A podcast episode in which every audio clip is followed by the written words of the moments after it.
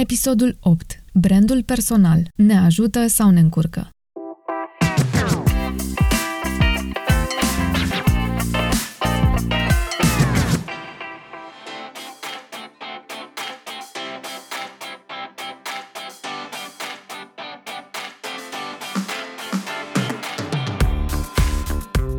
Salutare tuturor și iată-ne la episodul 8 din podcastul Fă o gol mai mare. Vorbim azi despre brandul personal, cum arată și dacă ne ajută sau ne încurcă în viața noastră profesională. Brandul personal e ca o prăjitură. Dacă te uiți la ea, vezi că are un strat exterior cu ornamente deasupra, iar în interior are mai multe blaturi. Dacă ar fi să comparăm o prăjitură cu brandul personal, am putea spune că ornamentele reprezintă partea ta emoțională, carisma, zâmbetul, înfățișarea și atitudinea ta, iar blatul este stratul de bază al brandingului personal este partea ta rațională, expertiza și experiența profesională, certificările și diplomele pe care le ții în sertar. De exemplu, dacă ar fi să luăm la analiza brandul personal al lui Bill Gates, am putea spune că blatul său e format din faptul că a studiat la Harvard, știe foarte multă tehnologie și că deține o companie de multe miliarde de dolari. În schimb, ornamentele lui sunt faptul că e un bine cunoscut filantrop,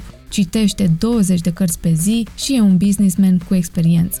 Și totuși, ce nu e un brand personal? Nu e numele pe care îl porți, nu e prezența ta în social media, nu e funcția de pe cartea ta de vizită sau proiectele la care lucrezi și nu e reputația sau ego-ul tău puternic. Evident, toate contribuie la brandul tău personal, dar ai nevoie și de blat și de ornamente să faci o prăjitură să arate gustoasă.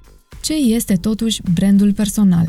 Este esența ta transformată din amprenta ta emoțională și rațională pe care o lași celor cu care interacționezi zi de zi. Dacă ar fi mâine să inventăm o nouă rețetă de brand personal asemenea unei prăjituri, ne-am gândit care sunt ingredientele care merg împreună și care sunt cele care se exclud.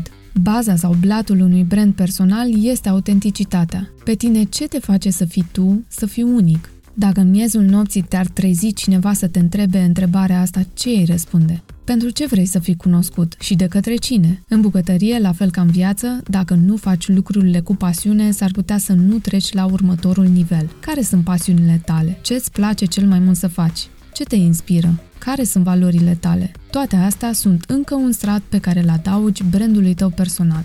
Și nu în ultimul rând, nicio prăjitură nu e completă fără ornamente. Păstrează-ți entuziasmul și nu înceta să înveți în fiecare zi ceva nou. Brandul personal pornește de la obiective personale sau profesionale. E de recomandat să evaluezi dacă există un conflict între ele și să-ți definești audiența către care vei comunica, fie a publică sau privată. Evaluează ce resurse poți implica, dacă ai timp să comunici și în cele din urmă să alegi canalul de comunicare potrivit. De exemplu, dacă unul dintre obiectivele mele este personal, prin care îmi doresc să rămân în conexiune cu familia și cu prietenii mei, atunci îmi aleg canalul de comunicare prin care știu că mă conectez doar cu ei. De exemplu, mie îmi plac pozele și filmulețele cu pisici și prietenii mei mă recunoaște ca fiind iubitoare de animale după postările mele din social media. În schimb, dacă îmi doresc un brand personal în zona profesională, prin care să fiu recunoscută ca un profesionist în domeniul meu, voi împărtăși cu comunitatea mea idei sau proiecte cu care vreau să mă asociez. Aici voi alege să-mi construiesc o comunitate în jurul meu cu care să comunic diferit față de familie și prieteni.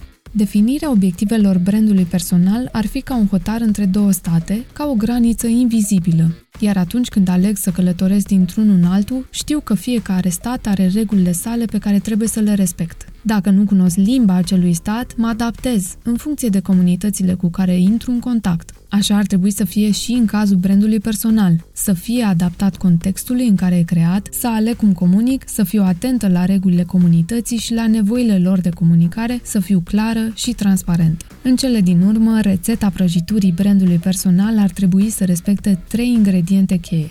Ce vreau să rezolv, fie o nevoie de informare, fie o nevoie de inspirație sau doar de a crea ceva diferit, ce valoare adaug prin ceea ce comunic, cu ce mă diferențiez eu față de ceea ce există deja, către cine comunic și care e audiența mea.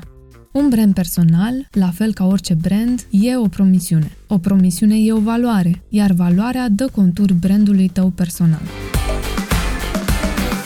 Vă mulțumesc pentru ascultare, Simona.